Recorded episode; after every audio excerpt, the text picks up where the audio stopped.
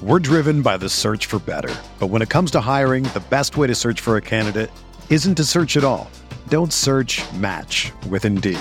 Indeed is your matching and hiring platform with over 350 million global monthly visitors, according to Indeed data, and a matching engine that helps you find quality candidates fast. Ditch the busy work. Use Indeed for scheduling, screening, and messaging so you can connect with candidates faster. Leveraging over 140 million qualifications and preferences every day, Indeed's matching engine is constantly learning from your preferences, so the more you use Indeed, the better it gets.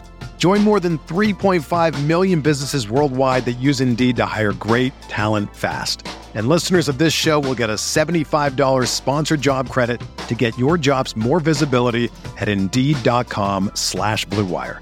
Just go to Indeed.com slash BlueWire right now and support our show by saying that you heard about Indeed on this podcast. That's Indeed.com slash BlueWire. Terms and conditions apply. Need to hire? You need Indeed.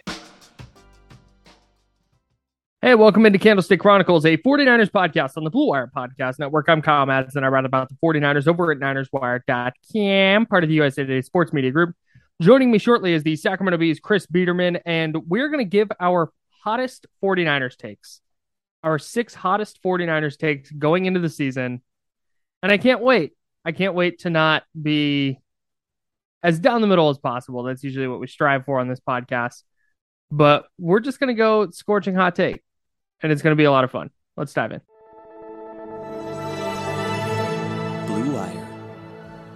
Hey, this is George Kittle, and you're listening to Candlestick Chronicles. Kittle in Denver territory. Kittle is gonna go.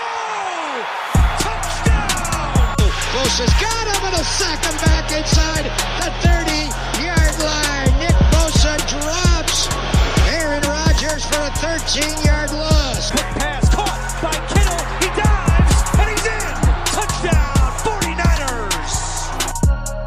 before we get into our hottest 49ers takes, because we usually kind of kick around when we do, uh, peeling back the curtain a little bit, when we do, you know, players we're watching or players we're looking forward to or whatever, we usually go over our list beforehand to make sure we don't have repeats, to make sure, you know, we're kind of on the same page at the direction the bit's going. And today we have decided not to say our takes to each other. We're just going to say them and react live. So I'm really excited for that. But first, I need to shout out uh, Dr. Min and La Marinda Pediatrics. Shout out uh, to Dr. Min, big fan of the show. So Dan Dibley, who is the host of the show I produce, uh, just had a baby. Shout out to Dibs, uh, baby Mila, and he hits me up and he goes, "Hey, uh, Mila's doctor is uh, a listener, not of Willard and Dibs, but of Candlestick Chronicles." It's like shout out Dr. Min and La Marinda Pediatrics. That's very cool. That's super appreciated. That's very cool. Anyways, Yeah, it's cool. It's really cool getting good feedback on the podcast. Um, it's been really you- fun hearing from people. he did say Dr. Min listens, didn't say whether they like the podcast or not. That's fair. So- Some people might. Some people probably a significant portion of it just like hate listen Just to hate us. listen. Yeah. Like when I make a stupid joke, they're like, God, I just want to. I get punched in the face at the Cooperage event, well, no. We're a little too far into this, but the next podcast we do, we need to do a beating the heat bit. Yeah. Like it's just put the it's put that put that yeah yeah that. yeah put that in your in your notepad for for the next episode we do together. this heat is cheeks, by the way. it sucks. It really sucks. Well, let's get to our takes because yeah, like I hear from people, and particularly one of my close friends, uh, another Kyle I know. Shout out to Kyle Doherty. He's like, man, your podcast is really good, but you you're you're kind of a fence rider. And you know, like my buddy's like my my buddy tells me how it is, and I I, I appreciate that of him, and he, and he's right. I think like when you are a beat writer of a team, your goal is to be fair and balanced. And sometimes I try to do that probably a little bit too much or to my detriment, I guess, Mhm. on the pod sometimes. Um, so I just thought let's let some takes fly. Let's get let's get a little let's get a little weird this is and great. uh, and and you know bring the flamethrower to to the podcast. okay. Do you want to go first? Sure. Okay. Um, first one. Brandon Aiyuk is going to lead the 49ers in receiving. Okay. I'm gonna grade that on a on a scale of like one to five, um, one to five candlesticks. I'm gonna give that like a two. You don't think that's that hot of a take? Mm, I don't. Like it's a little hot. I'll give it two and a half. You have all pros at tight end who was also the single season record holder for about a year um, in yardage for a tight end. And then you have a guy coming off one of the most unique seasons we've ever seen in Deebo Samuel.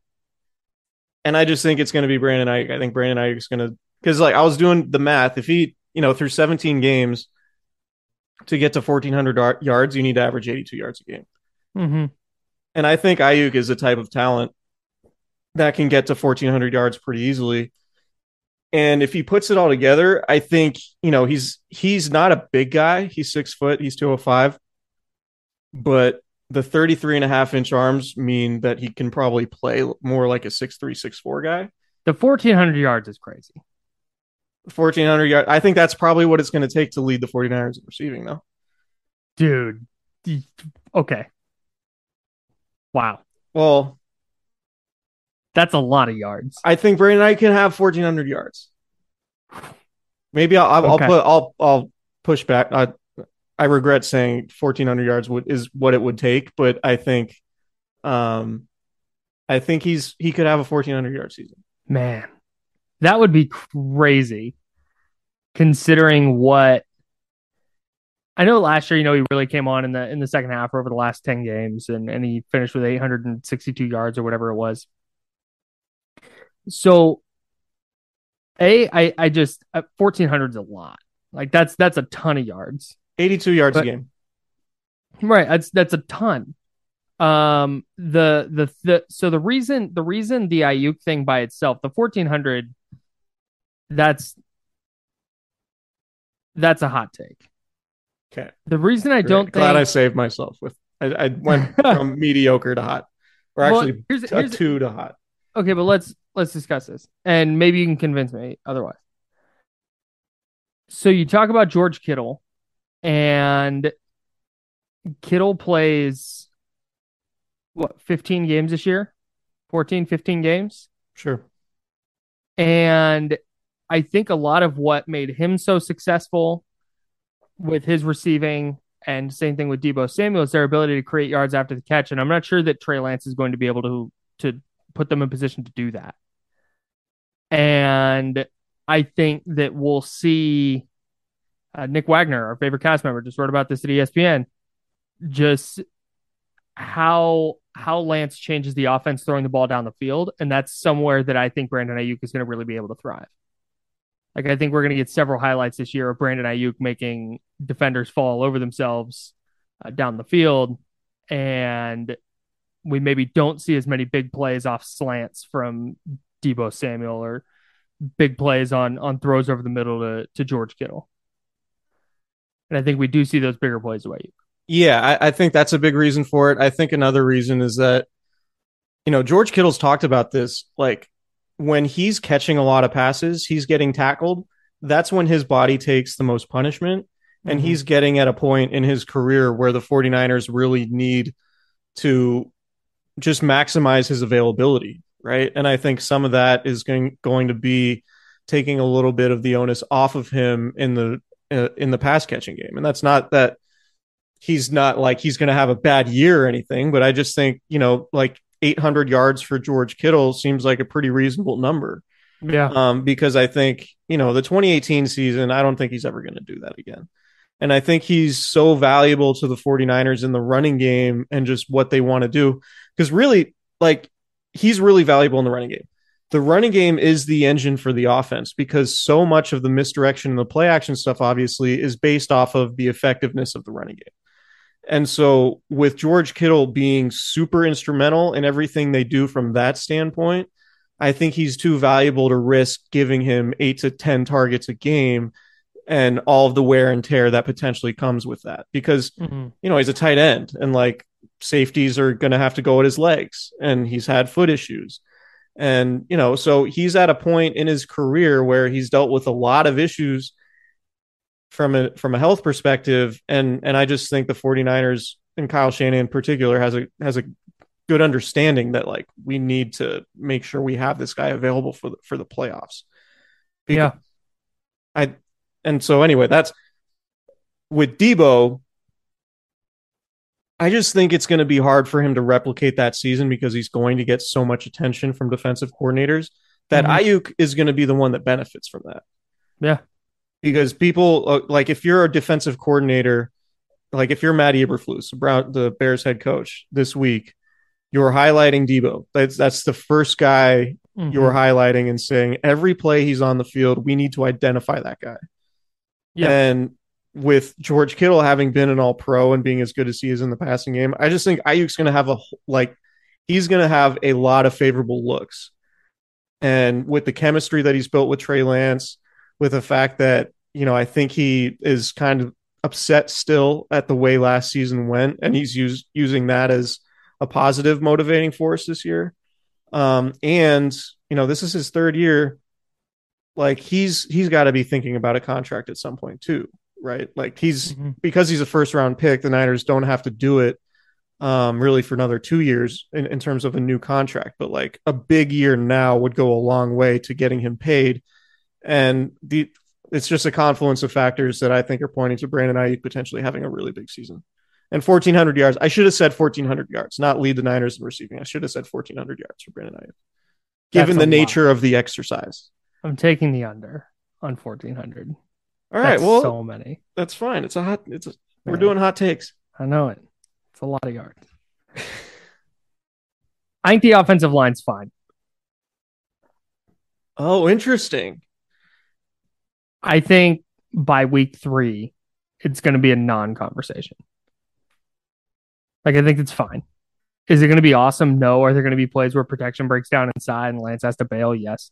But, like, that's the point of Trey Lance.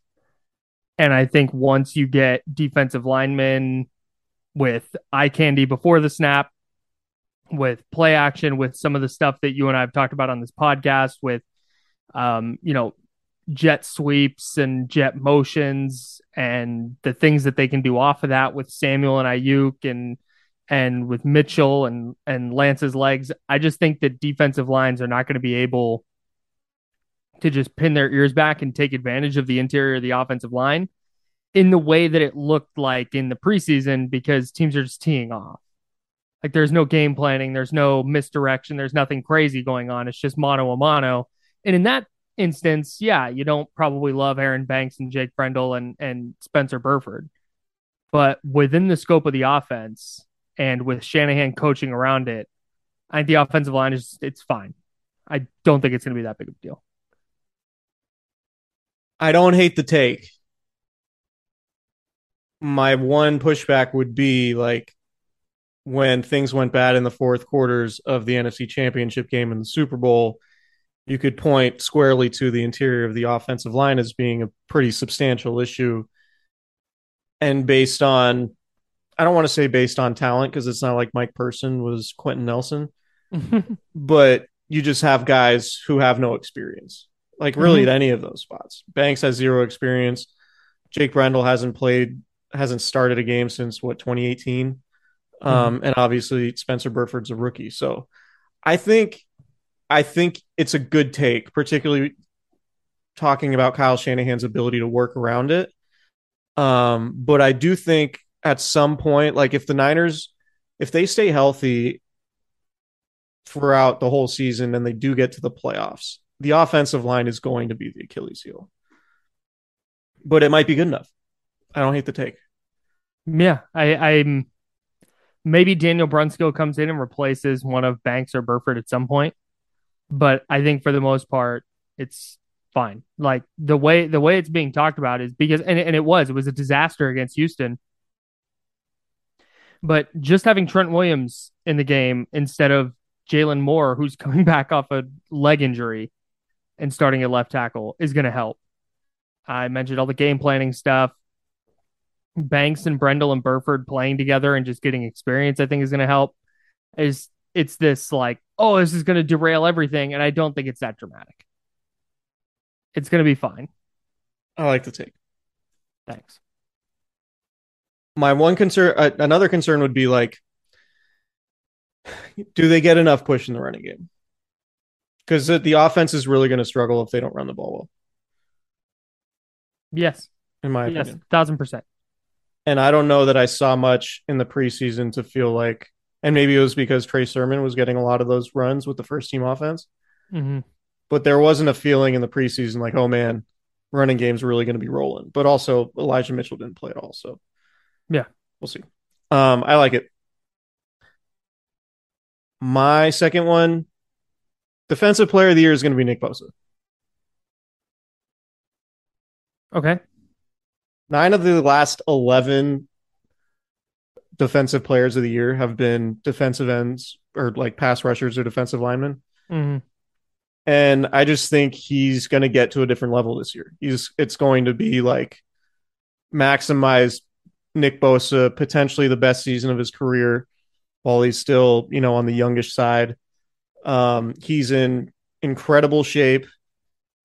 He's the I don't know if there's a weakness to his game, I don't know what it is. And the fact that this is his fourth season, the fact that he's four years into the league and we're like, yeah, I don't know what he's not good at. Maybe it's availability when you look at like the injury stuff, but he's great against the run. He's got potential to put up 20 sacks. And if he's healthy and the 49ers, like if the 49ers end up having, end up just say they get like a top two seed in the NFC, hmm the defense, like it wouldn't be surprising at all if the defense was like one of the two or three best in the league. And given all of the high profile games the 49ers are going to have against elite quarterbacks, like if Nick Bosa wrecks the Chiefs game and the Niners win, or the Chargers game, or the Broncos game, or either of the Rams games, like that's going to go a long way towards creating a narrative for Nick Bosa. And like, all right, the Niners have the best defense. This guy has whatever 18 sacks. They're a top seed in the NFC. Like, it's probably him. And I- Nick Bosa is going to get a new contract next summer. hmm And if he gets a new contract on the back of a defensive player of the year award, he's going to get 35 million bucks a year. 40? Yes. Yeah. 35 is probably your starting point. So, yeah, I think I think Nick Bosa is going to win defensive player of the year. I like it. And I think to that point about the narrative, he's going to have a chance if the Niners hold the Bears to like three points and Nick Bosa has like three or four sacks, which is on the table, by the way. He would Then Justin then Fields might starts- get sacked 8 times in week 1. Right. It starts there. Like it starts with, wow, you know, forget whatever Trey Lance does. The Niners held the Bears to three points. Nick Bosa had three or four sacks, and that's where it starts. I'm gonna piggyback off of one. I have I have several written down here, but you picking Bosa brought this to my mind, and I and I soft I soft uh, launched this take earlier in the pod, and I think I'm I'm standing firm on it now. This is going to be a better defense in 2019. And I think part of it has to do with the evolution of Nick Bosa to this point. He's not a rookie anymore. I know you're missing DeForest Buckner, but I think Arik Armstead playing inside full time is going to be better. I think that Samson Ebukam and Drake Jackson and all the defensive end ends they're able to throw out is going to be relentless. And Charvarius Ward in his prime is a really good player. Emmanuel Moseley is a, a quality NFL starter. I think Talanoa Hufanga is going to be a really good player. The linebacking core is the best one in the league. I think Jimmy Ward is underrated. Like this, this defense is just loaded top to bottom, and I don't think any re- there's no reason for me to think outside of well, DeForest Buckner's not there anymore, which is a it's a deal for sure. But I think that they're so much deeper and better in other places that we're gonna look at the end of this year, and maybe it doesn't result in the Super Bowl run, but I think overall this is going to be a better defense than what they had in 2019. I like it. I think there's a very realistic path to that getting there, particularly because of the depth along the defensive line, like you Yeah. mentioned. And you remember, you know, D Ford gets talked about or gets grouped into that 2019 defensive line. I think rightfully so, because it was kind of absurd when he was healthy, like how good they were, particularly on third Right. down. It felt Right. like every third and long, the Niners were going to get a sack Yeah. like it when D Ford was was healthy and cooking, but the hamstring injury kept him to playing just 20% of the snaps that season. hmm And I think with Drake Jackson and Arik Armstead moving inside and Samson Ebukam, the way he played at the second half of last year, hmm um, I, I do think they could match the number of sacks that they had that season. And I think they were, I, I'm not going to go back and look as I'm speaking, but I think they were third in the league in sacks. If stands out to me, but I'm checking right now. yeah. I, I definitely think they're capable of top five, top three sacks in the NFL, particularly if Nick Bosa, I mean, if Nick Bosa got to 20, like, I don't, in 17 games, I don't think anybody would be surprised. The 49ers that season finished sixth in sacks. Uh, tied for fifth, Tied for fifth. 48. Okay. So that's it. I, I I just I think their defense is going to be out of control. Okay. I'm I'm fully on board. If they're healthy, I I mean obviously health is is a big part of it. Jimmy Ward missing the first four games could potentially hurt. Yeah. I do think Talanoa Hufanga, well, he might not have the same range as Jaquiski Tartt, might just make more plays, like just be around the ball a little bit more and Yeah, just be like a better player. just force fumbles and get interceptions. Um, yeah, I think there's a potential there, and there's also the potential that Azeez Al-Shaair and Dre Greenlaw are just significantly better.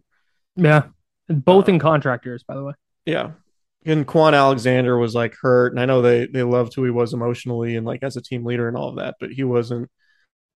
I didn't think Kwon Alexander was, you know, like a, an amazing player when it just came to production. So Yeah, he was fine. Yeah, he was fine. Um, okay, good Yeah. take. I mean, if, yeah, yeah, yeah. Um, all right.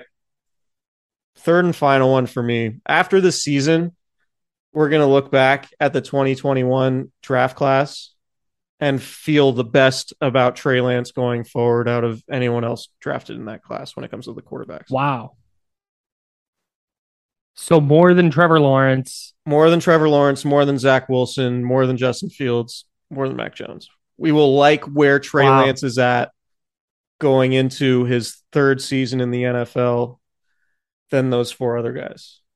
And if you want to throw Kyle Trask in there, by all means. What about Kellen Mond? Yeah, you toss him in the bucket for sure. Huh. Okay. That would be that would be significant because I think to me going in, Trevor Lawrence is the one that stands to gain the most this season. He has a real head coach yeah, and decent receivers. mhm. Getting Travis Etienne back. James Robinson's a good player. James Robinson, who's gonna play week one, he tore his Achilles in December. And he's playing in week one. Medicine. Crazy. Anyways, yeah, so Trevor Lawrence is the guy that that if I was picking those, is the guy I would pick. Yeah. But you think you think okay, so here's what is it Lance and what the 49ers are doing offensively? Or are you anticipating that he's going to improve so much that by the end of this year it's going to be like, okay, he's figured it out. The accuracy stuff doesn't matter because his, he's so effective with his legs and he's pushing the ball down the field. It'll be it'll be a conversation where I feel better about Trey Lance and the 49ers going forward than I do about Trevor Lawrence and the Jaguars offense going forward. Okay. like specific to like the situations, the quarterbacks themselves. Um, I'm just, you know, like I've been of the mind that you know Trey Lance should have started as a rookie. Um, that you know he needed just as as many reps as possible, and I know I do think the injury stuff that happened his rookie season was was probably more of a factor than even still gets talked about Mhm. because there was one point in the year where Shanahan referenced it that had Trey Lance, I mean, it was after the Arizona game, had Trey Lance not injured his knee, Shanahan was he said like I wanted to see where he could have gone from there. Mhm. And so like had Trey Lance like been healthy, does he start that Colts game that the 49ers ended up losing to Yeah, the week after the bye. with Jimmy Garoppolo coming back, right? Like, you know, would Trey Lance have given him a better shot in that game because Garoppolo didn't play particularly well, and maybe Lance runs a little more. And And Garoppolo was still was still banged up at that point. exactly. So anyway, it's Mhm. it's it's just everything we've been talking about, right? It's the Kyle Shanahan's ability to get guys open, the fact that they're going to run the ball a lot, and Trey Lance isn't going to have to throw 35 times a game. Um, the supporting cast, just like the way the offense moves, you be I, I'm expecting the 49ers. I think it's pretty clear that they're going to be a top. I mean, they I think they have a really good chance to win the division. I'm not. I'm not super thrilled. I, I wouldn't be super thrilled to bet on the Rams this season because of Matt Stafford's elbow.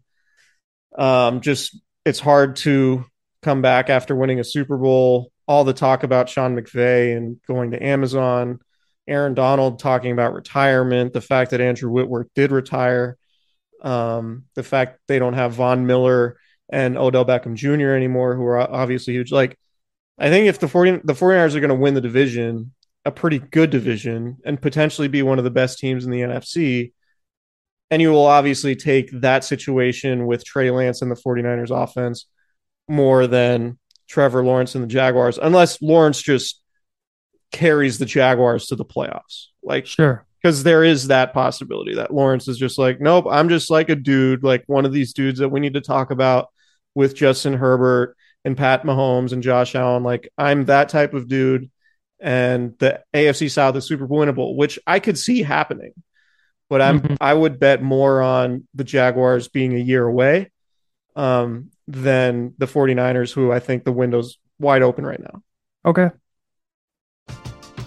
We're driven by the search for better. But when it comes to hiring, the best way to search for a candidate isn't to search at all. Don't search match with Indeed.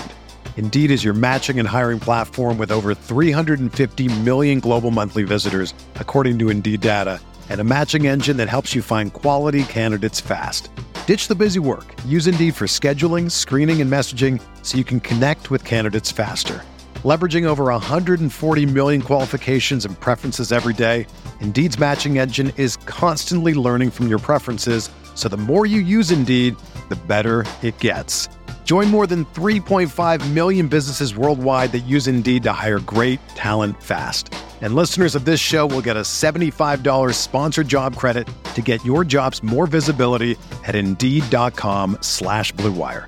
Just go to Indeed.com slash Blue Wire right now and support our show by saying that you heard about Indeed on this podcast. That's Indeed.com slash Blue Wire. Terms and conditions apply. Need to hire? You need Indeed. Okay. Um, speaking of wide open windows, I think the 2022 draft class is going to go down as the best draft class of the John Lynch, Kyle Shanahan era. Okay. Yeah. All right. So it's I like it's it. it's again, we've not seen any of these guys play in the NFL, but I think a minor Drake- caveat, but I think Drake Jackson is going to be a really, really good player. And I think he's going to be super productive in year one. Not at the Aldon Smith level, because Aldon Smith was, as most people probably listen to this podcast remember, he was a situational pass rusher, sub package pass rusher in his first year. He didn't start any games. And I'm guessing Jackson will be in a similar role this year, but I still think he winds up with seven or eight sacks. Um, I think Ty Davis Price is going to have a moment at some point this year, whether it's because of injury or whether it's because they give him a couple carries and he's really good. I think that he is going to snap the third, fourth round running back failure streak for Kyle Shanahan. Samuel Womack is already starting at the nickel, and I just he's dude. We talk about all the time. He's got that dog in him, and I think that that's super important at the nickel spot. Um, Danny Gray, whether he's an impact player this year or down the road, I think all the things coming out of camp just about the way he worked and the way Brandon Aiyuk specifically talked about, you know, Gray not making the same mistakes he was making and trying to kind of help him through his rookie year. I, he's going to be a really good player. And then I talked about the offensive line earlier. I think Spencer Burford is going to be good.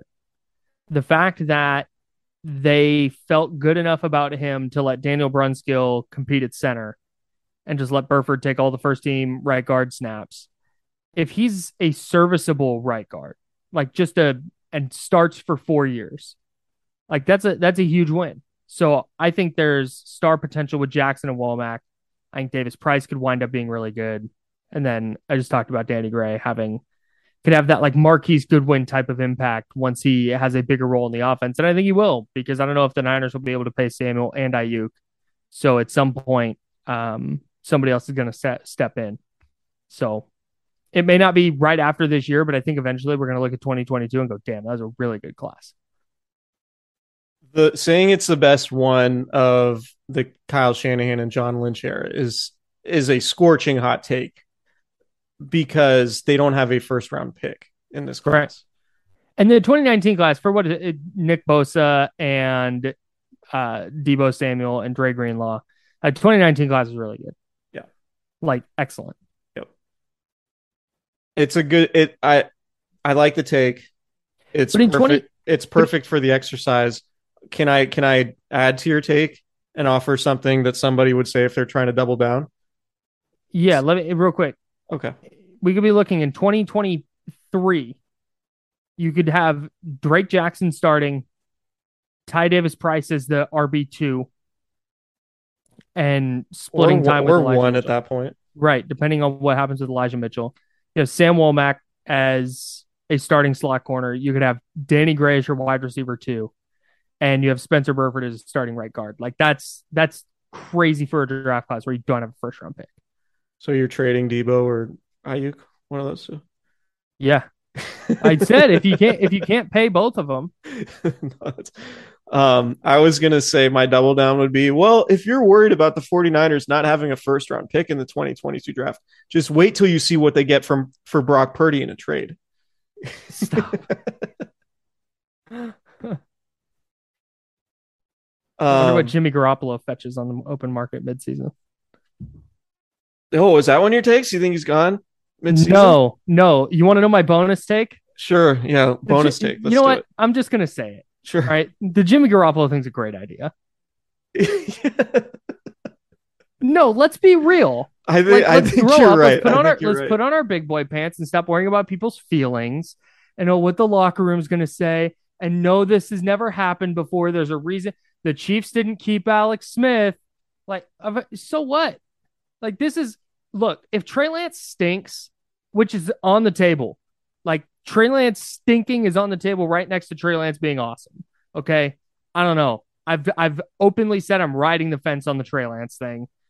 Whatever. But in the event that he stinks, they can salvage 2022 still by going to a guy that they've won with. Or if he gets hurt, they don't have to replicate 2018 or 2020. And if yeah. he's so bad that the veterans in the locker room are like, hey, Jimmy should start, the disaster is not Garoppolo being in the room. The disaster is that he's so bad that the veterans are like, God, this guy stinks. And that would be a problem whether it was Nate Sudfeld, Brock Purdy, or Jimmy Garoppolo. Like this is just I, I get I I've I've punted on the idea that like, oh man, this is bad. Watch out. This is bad news. Teams don't just do this. I think it's a great idea. And shout out to the Niners for having the stones to pull the trigger. They're trusting their vibes, and I love the energy. I think it the way it happens, the way the way it happened, I think lends to it working, right? Because they I mean, they were never going to do this, but Jimmy Garoppolo taking a six and a half like taking a pay cut all the way down to six and a half million is what allows this to happen because it's okay you're very clearly the backup now yeah at least going into the season it's not like all right we're bringing back jimmy on 24 million and now we have this guy who we're paying a ton like kind of lording over the situation and sitting on the sideline while we wait and see if Trey Lance is good. Like because of what that salary would have represented. The fact that they were they got lucky enough to where Garoppolo said, "Yeah, I'll come back for six and a half million. I think that's ultimately the biggest factor in this whole thing because it very clearly delineates where things stand. And I think as much as the outside world talks about, oh, this is this is a serious hedge on Trey Lance, well, it's like, sure, it you can you could make that argument, but I also think that's overthinking it, and it was more pragmatic a decision than even that. Like it's just, you know, if they think Jimmy Garoppolo would have gone to Seattle, why would they want a division opponent to upgrade their quarterback room to a way where they could be potentially be better and even beat you week two, right? hmm Like the difference between Jimmy Garoppolo being on the Niners and Jimmy Garoppolo being on the Seahawks could be like three or four wins for the Seahawks. Yes. And it just makes sense to avoid having that scenario while also having potentially the best backup quarterback in the league. They do have the best backup quarterback in the league. I'll confidently say that. I haven't done the dive yet. I have. Unless you're a big Jordan Love guy. I haven't done the Desmond Ridder or Cody Pickett dives yet. Well, that's on you, man. I mean, I know I need It's also Kenny Pickett. Cody Pickett is a 49ers legend. my apologies. Yeah, You can understand why I made that mistake. totally. Anyways, I think I think it's a good take. I think ultimately what it does, and Maiocco made this point in the pod when he was on last week, it just makes Kyle Shanahan's job more difficult. But I don't necessarily see that as being a bad thing. It's like, all right, I got to manage this situation. Like it really gets what ultimately where it gets problematic is if you get, you know, because you have, it, it, if you get a situation where one of the skill guys gets two catches and is like, you know, I, should have I should have had more. Like, our I'm not getting enough looks, like that type of stuff. one of the skill guys. I don't want to name a player, so let's just make up a name. Deebo. We'll just make up a name. Deebo. Just throw it out there. but like that's where it's problematic. But if that's that's a different issue, I think, than the quarterback situation. That's you know, like you have an issue with that player, and that player should probably not be saying something like that Right. publicly, or like if there's an internal thing, you handle that. But I think that's something that's separate from the quarterback issue, even though it might come from the quarterback issue, if that makes any sense in the world. Yeah. I just think, especially after listening to their press conferences, and we we did a whole whole episode on on their pressers and stuff, but it just it if Garoppolo was there to be a dick and was going to sit in the QB room and just be like, I'm not helping. Like, you're, you're on your own here. Like, that doesn't help him next year.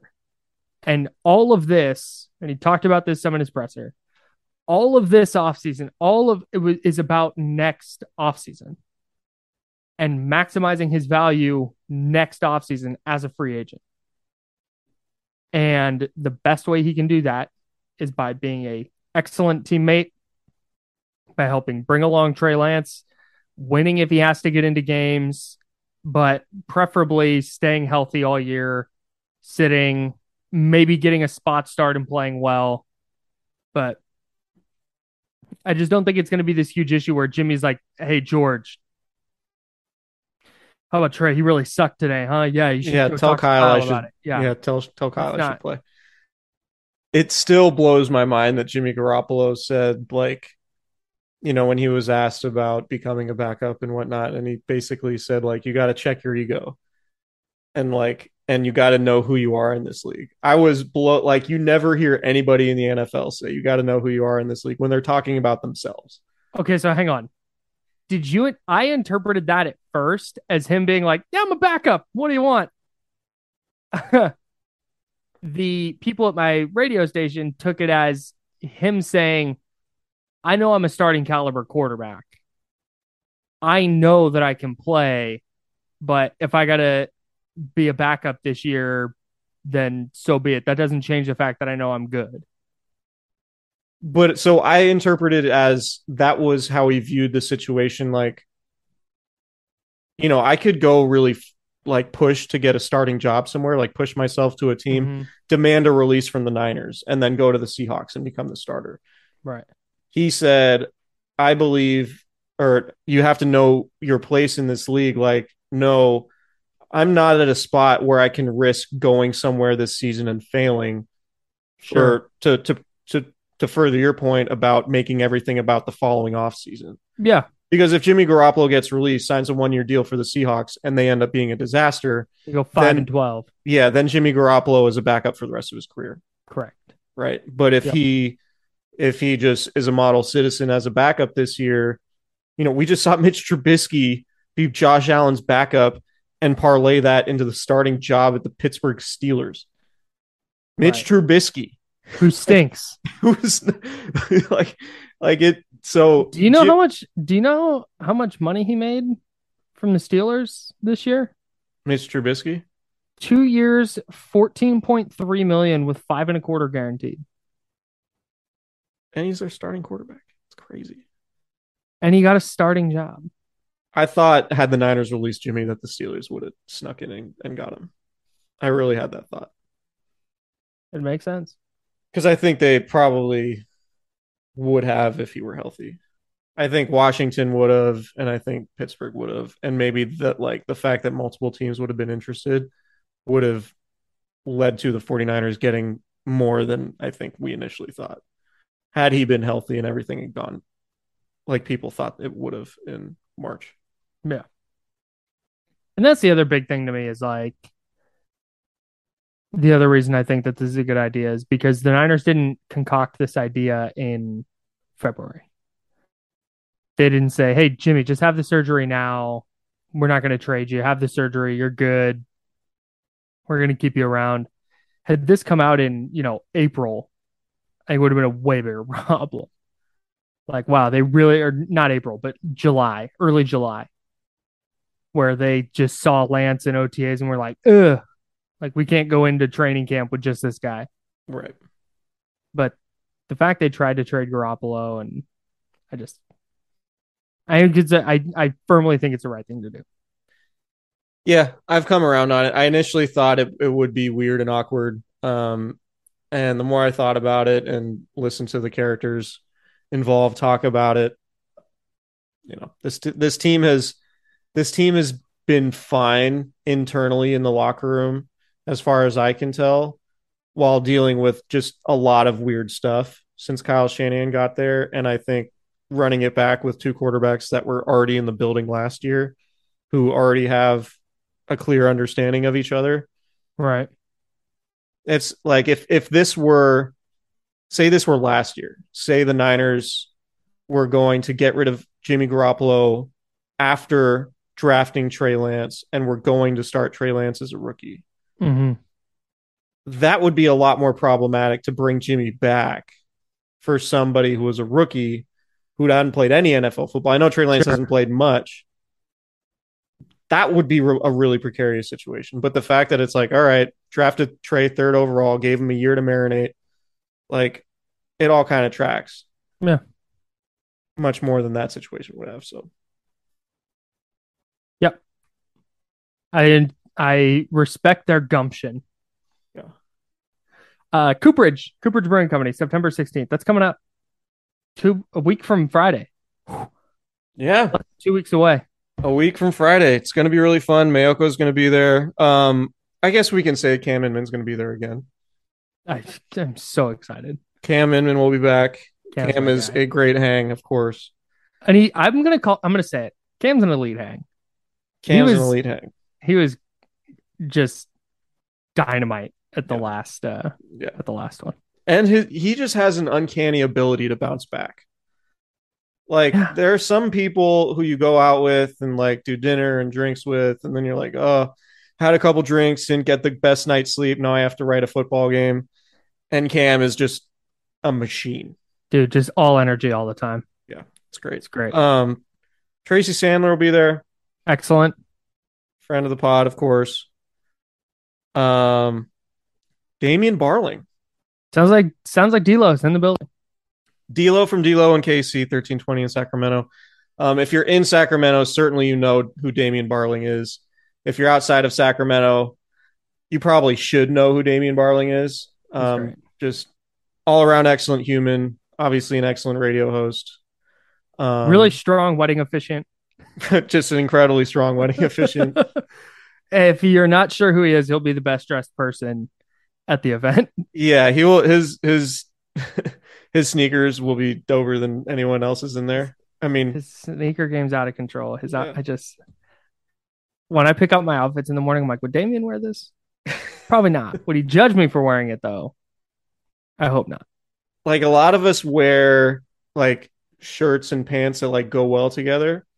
Damian will have the matching fit, like the Right. matching hoodie with the matching pants, and it's yeah, he's just an incredibly stylish Yes. human being, and very good at what he does, and is going to be an elite guest for us. So I'm I'm really wait. excited. I can't wait. Um, and others are to be determined, but that's I think that's a good list. It's really good. And all of you. and everybody who comes hang out and hang out with us. I got like DMs on Instagram. A guy from Germany wants a beer. Um, Uh, come to the event, dog. joking. I'm joking. um, but yeah, it's gonna be it's gonna be fun. The beer's dropping soon-ish. I think it's being brewed as we speak. I don't know if we have a firm date on it, but I will keep everybody posted. And we will we will have a distribution list. So um, at the end of a pod, we'll read out like where you can get it, or we'll make it available on social or something. yeah, we'll definitely make that available. I felt really bad when people were like, "Hey, where do I get it?" Oh, Well, you can get you can get it from the Cooperage website.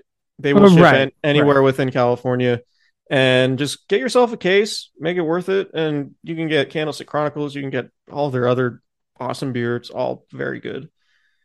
Um, so I hope they have Keg Slayer. Yeah. One of one of my if I'm making a list, it's one of my like six favorite beers. Keg Slayer is elite for sure. And we should say that you should check out Rob Lowder, our buddy at Striking Gold, The homie Rob Lowder. the homie Rob Lowder, um, the extension of the coaching tree, the Niners wire tree. Uh, Rob Lowder, he does an awesome job over there. Um, check out his podcast, Striking Gold, also on the Blue Wire Podcast Network. Plugged in, smart dude, talking Niner football. You got to check it out. If you get tired of us, you can keep make sure you like keep downloading the feed. Right. Like, don't turn your downloads off if you get tired of us, but you can always hop over to Rob. Yeah. Or listen to both. Yeah, listen to both. but if, Consume you all the if you get tired of us, Which one? my only request is if you if you get tired of us and want to stop listening to the pod, just keep the downloads don't do going. that. Yeah. And do not delete your five star review. That would hurt. Delete your one star review. Yeah, delete delete anything that's not a five star review. Pretty please. Dan TX 04259. Yeah, I know who you are. I'm gonna find you, bro. Yeah. All right.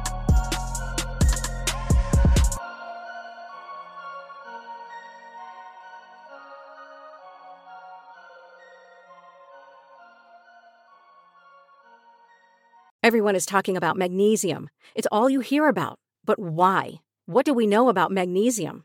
Well, magnesium is the number one mineral that 75% of Americans are deficient in. If you are a woman over 35, magnesium will help you rediscover balance, energy, and vitality. Magnesium supports more than 300 enzymatic reactions in your body, including those involved in hormonal balance. From functional medicine doctors to mental well being and female hormone experts, we all know that magnesium is the one mineral to improve all aspects of well being and health. But which one? Magnesium Breakthrough from Bioptimizers, the trusted choice recommended by leading experts with seven best absorbed forms of magnesium to ensure your body receives the support it needs for overall well being. Go to bioptimizers.com slash balance today and use code BALANCE10 for 10% off. Support your journey to wellness at B-I-O-P-T-I-M-I-Z-E-R-S dot com forward slash balance. Magnesium Breakthrough from Bioptimizers, your foundation to optimal health and vitality.